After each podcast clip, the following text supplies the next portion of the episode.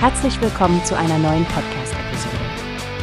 Diese Episode wird gesponsert durch Workbase, die Plattform für mehr Mitarbeiterproduktivität. Mehr Informationen finden Sie unter www.workbase.com. Genau, Frank. Es geht um einen Skandal, der sich um das Oberverwaltungsgericht, kurz OVG, dreht und in dem der nordrhein-westfälische Justizminister Benjamin Limbach eine zentrale Rolle spielt. Dieser Fall könnte jetzt sogar vor das Bundesverfassungsgericht in Karlsruhe kommen. Richtig, Stefanie. Nach einem überraschenden Urteil des OVG darf ja eine Bekannte von Minister Limbach neue Präsidentin in Münster werden. Und das, obwohl vorher sogar das Verwaltungsgericht Düsseldorf den Vorgang als rechtswidrig bezeichnet hatte. Ja, und das wirft natürlich ein paar Fragen auf, nicht wahr? Da gibt es Beschuldigungen gegen Limbach, er habe versucht, die Entscheidung zu manipulieren. Einige sagen, die Verteilung der Posten sei nicht mit rechten Dingen zugegangen. Stimmt. Und das könnte ziemlichen Sprengstoff bedeuten, denn es existiert ein neues Dokument, eine eidesstattliche Versicherung eines übergangenen Bundesrichters. Und in dieser Versicherung werden schwere Vorwürfe gegen Limbach erhoben.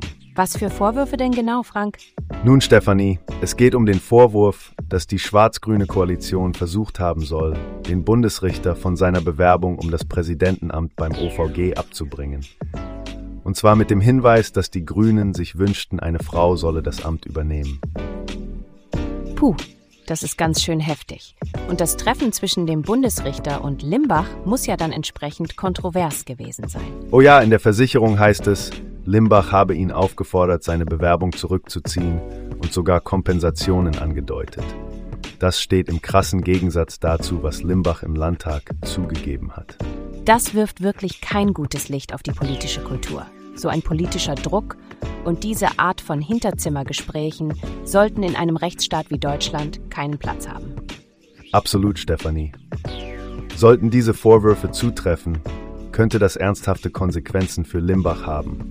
Vor allem, da man ihm unterstellen könnte, im Landtag nicht wahrheitsgetreu berichtet zu haben. Jetzt bleibt abzuwarten, wie es weitergeht. Glaubst du, dass es zu einem Verfahren in Karlsruhe kommt, Frank? Das wird spannend, Stefanie. Wenn der Bundesrichter diese Route geht, dann könnten wir tatsächlich sehr bald einen bedeutenden Rechtsstreit auf höchster Ebene sehen. Hm. Da stimme ich dir zu.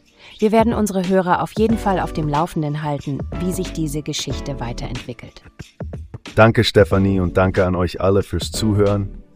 Wir hoffen, ihr schaltet auch beim nächsten Mal wieder ein, wenn es bei Newspace heißt, wir graben tiefer in die Nachrichten von heute.